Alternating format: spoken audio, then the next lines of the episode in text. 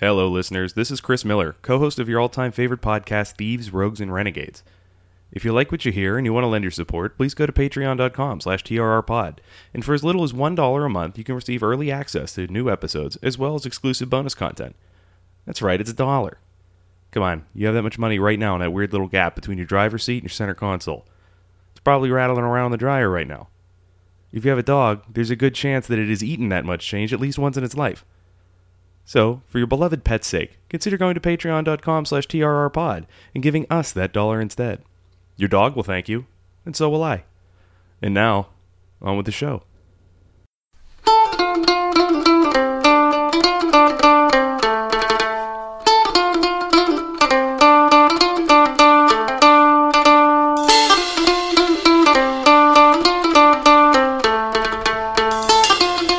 Happens when you combine a love of swords and archery, a distinct affection for the Scottish aesthetic, a hatred of Nazis, a passion for model warships, and a dogged determination to make sure that everyone else around you adjusts to your eccentric behavior rather than the other way around? In my house, that's called Thursday. But it also embodies a man whose real obituary, according to one newspaper, was stranger than any fictional effort. From Thieves, Rogues, and Renegades, I'm Rob North, and this is your extra ration of Mad Jack Churchill. Born in British Ceylon, what's now Sri Lanka, on September 19, 1906, John Malcolm Thorpe Fleming Churchill was the son of an engineer and highly ranked public works director, and it's really no surprise that he ended up truly embodying the aristocratic leaning adventurer spirit that the colonial administration tried like hell to engender in its own people. Growing up in exotic lands far away from Old Blighty, first in Sri Lanka, then India, then Hong Kong, young John would have spent much of his time surrounded by military officers and would have read his Kipling, heard tales of daring do in colonial conflicts, and would have seen just how much dedication to king and country, paired with just a little bit of outsized character, could get you pretty far in life. So after returning with his family to Surrey and being educated at King William's College and Oxfordshire's famed Dragon School, I swear I'm not making that name up, it's no surprise that young Jack decided that soldiering was for him. And at the age of 17, he enrolled at the Royal Military Academy at Sandhurst, Britain's equivalent to West Point. Upon his graduation in, in 1926, he was commissioned as a lieutenant in the 1st Battalion of the Manchester Regiment and was posted to the British colony of Burma, what's now Myanmar. Now, this was peacetime colonial garrison service, so Churchill and the rest of the Manchester spent some of their time training or on patrol showing the flag, but most of their time was spent trying to figure out what the hell to do with themselves when they weren't training or on patrol showing the flag.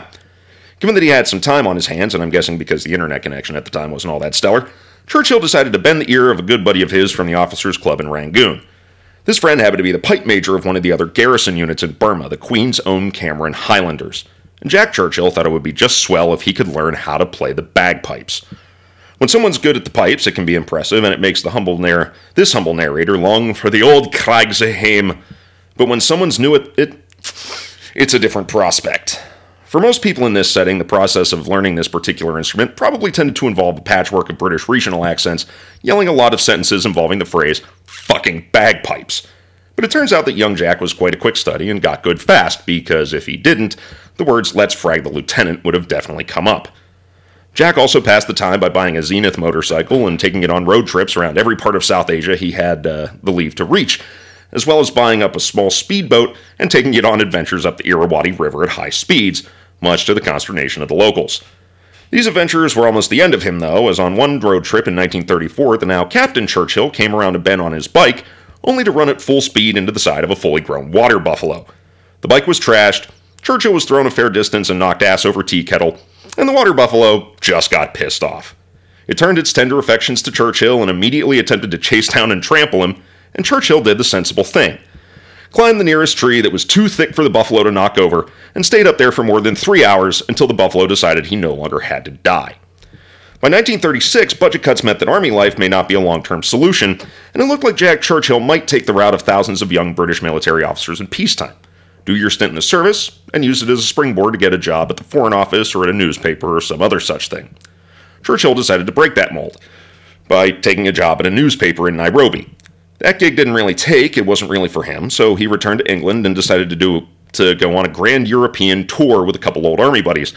Right as things were starting to take a whole vibe of, wow, this Hitler fellow really wants to take more land, huh? Now, this long vacation allowed Jack to get a, uh, to return to an old love, archery. It was common enough, it was a common enough sport, and he'd been good at it enough to get a spot on the school team. But once he took it back up, he found he was really good at it. Once he returned his, from his grand tour, he used this skill to his advantage, shooting competitively, and he managed to get himself roles in some of the biggest films of the 1930s, including The Thief of Baghdad and A Yank at Oxford. Remember, dear listeners, never neglect the special skills section of your resume. Churchill even represented Great Britain in the 1939 World Archery Championships in Oslo, Norway. And the year before, he had placed second overall in the piping competition in the 1938 Aldershot military tattoo which was essentially the Oscars of the British military bagpiping community. While it seemed like Churchill was really enjoying civilian life, the specter of war loomed. After Britain declared war on Germany in September of 1939 and the British military had a big collective oh shit moment, Churchill was asked if he wouldn't awfully mind taking a commission as a military officer once again in his old regiment. Churchill, excited at the prospect of finally seeing some real action, readily agreed, and after taking a commission as a major, he showed up to join the Manchester Regiment in France in spring of 1940. He arrived with everything he was supposed to need his sidearm, helmet, field glasses, webbing, boots, fatigues, but he also showed up with a few more extra pieces of equipment. He had with him a set of bagpipes, a common enough sight in a lot of British Army units, but the Manchesters didn't have, nor had they ever, had pipers. He also had a sword on his belt, which, while still to this day a part of dress uniforms, had not been a required part of British Army combat kit since 1897. Still, the Army was full of former cavalry officers who liked the dash of a cavalry saber, but this wasn't a thin bladed dress sword. No, Churchill had showed up to a war zone carrying a claymore, a massive sword with a basket hilt, a three and a half foot heavily weighted blade, and a razor sharp edge capable of splitting a man's head in two, the sort of weapon favored by Jacobite Highlanders for breaking up lines of bayonets. The men who served with him would later quote him as saying, Any officer who goes into action without a sword is improperly dressed. However, the final article really drew attention away from the big ass sword because Churchill had showed up to fight the Second World War with a bow. And not just any bow. In the great English tradition of being English, Churchill rolled up to fight the Nazis carrying a five and a half foot medieval longbow, complete with a quiver full of arrows.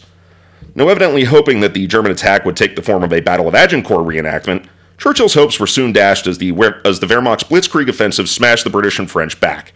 Left in charge of a small force covering a retreat, Churchill was near a machine gun post when an advance patrol of five Germans appeared. Not wanting to chance them getting away, the machine gun prepared to open fire, but Churchill, one assumes clicking his tongue at such a 20th century method of waging war, snuck along a hedgerow, drawing his bow. Nocking an arrow, he let fly, striking the lead German through the neck, and thereby claiming the only confirmed bow and arrow kill of the Second World War, before the machine gun team opened up and gunned down the other Germans.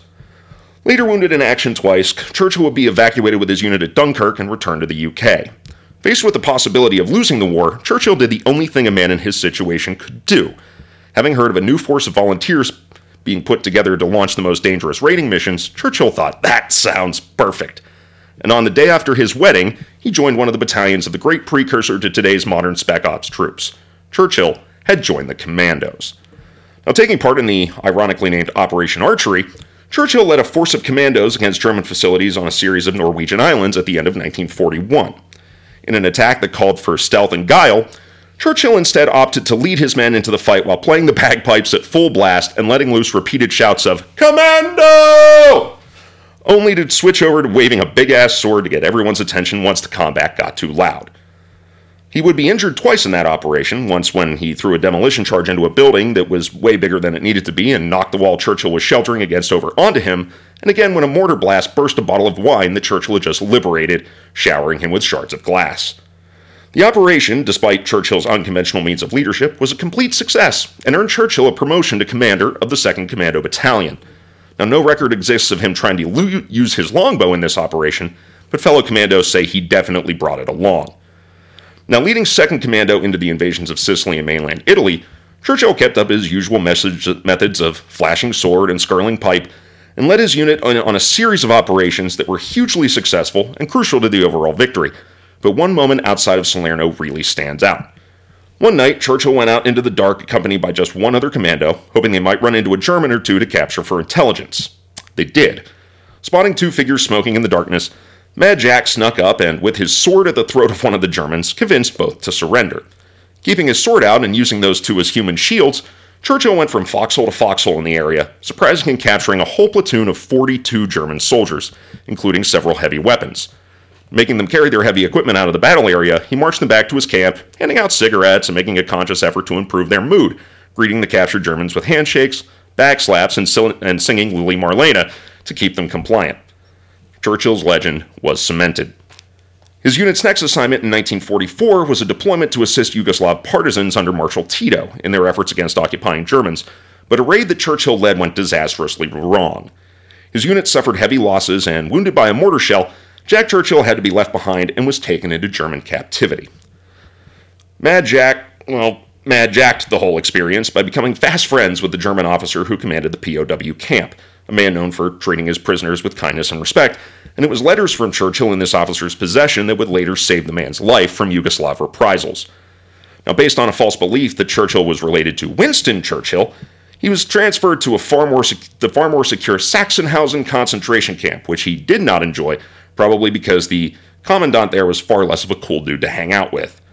In September of 44, Jack Churchill went full Great Escape and with 13 others made his way out of a secretly dug tunnel and escaped into the night. However, his recent injuries were slowing him down and he was recaptured a few days later and transferred to another camp in Austria where he languished for several more months until a power outage killed the electric fence and searchlights. Wasting no time, Jack Churchill donned his coat and shoes and after crawling through the dead electric fence silently, once again disappeared into the night. This time, he was quicker on his feet and swiftly made his way across the Italian border, where he made contact with an American recon unit and was safely welcomed back into Allied arms right before Hitler met his ends at the hand of Hitler. With the Germans having surrendered, Churchill returned home and was offered a well deserved demobilization, which he took. I'm, I'm, kidding. He insisted on an immediate transfer to go fight the Japanese in Burma. However, while in transit in India, he got word that two atomic bombs had ended that prospect. A fellow officer quotes Churchill as having said, A damned shame. If it wasn't for those fucking Yanks, we could have bloody well kept the war going for another 10 years. So Jack Churchill decided it was time for a break, and he spent that break getting qualified in jump school and earning his wings as a member of the parachute battalion, making his first jump on his 40th birthday. He also requested and was granted another transfer, becoming the commander of the Seaforth Highlanders, a Scottish regiment, a friend who saw Churchill in the Seaforth's full Highland dress uniform, tartan and all, said he had never seen Mad Jack so happy. Churchill then spent time in what's now Israel as part of a peacekeeping force meant to stop fighting between Arab and Jewish irregular forces, and while they were unsuccessful overall, Churchill did lead an effort that saved a hospital from oncoming Arab forces, rescuing over 500 patients and staff. He would go on to become a military instructor both in England and in Australia, where in his late 40s he took up the art of surfing. Finally, Mad Jack Churchill left the Army in 1959 for good. But that doesn't mean he slowed down at all. In civilian life, in his later years, he would shoot arrows and play bagpipes in several more movies, surf the tidal rivers of England, make and sell his own surfboards, build remote controlled model warships to fight mock battles on ponds, and take part in motorcycle speed trials. He became a card carrying member of the Explorers Club, and well into his 70s, he took part in Arctic research voyages. But my favorite thing he would do later in life was his habit of, on his daily train journey home from London, stand up, open a window, and hurl his briefcase out said window, startling passengers and train staff alike. Only once the police became involved did he explain that always that he always did so at the same spot because the rail line went right past his backyard and he would throw his briefcase from the train into his own back garden so that he didn't have to carry it on his walk home from the station. On December 21st, 1996, Mad Jack Churchill passed away peacefully at the age of 90 at his home in Surrey. In his military career, he had won the Distinguished Service Order twice, the Military Cross twice, having seen combat in five different operational areas. Churchill managed to blend the weapons of the old days with a revolutionary new style of military operations. He was an adventurer, a raconteur, and someone who always said, you know what? Let's see where this goes. Mad Jack's life and times left us with the greatest gift a team like ours can get, and that's one hell of a good story. And for that, we at the TRR team salute you, sir. Thanks for listening to this Thieves, Rogues, and Renegades Extra Ration. I've been your host, Rob North. Please listen to all of our episodes wherever you get your podcasts. If you want to follow us on social media, you can find us on Instagram at TRRPod, on Twitter at PodcastTRR, or search on Facebook under Thieves, Rogues, and Renegades. If you have any episode suggestions, feedback, corrections, or protestations on the innocence of Lee Harvey Oswald, send us email an email at trrpod at gmail.com. And for access to early episode releases, exclusive content, and other goodies, please consider supporting us at patreon.com slash trrpod. We'll see you next time, and until then, as always, Hold fast.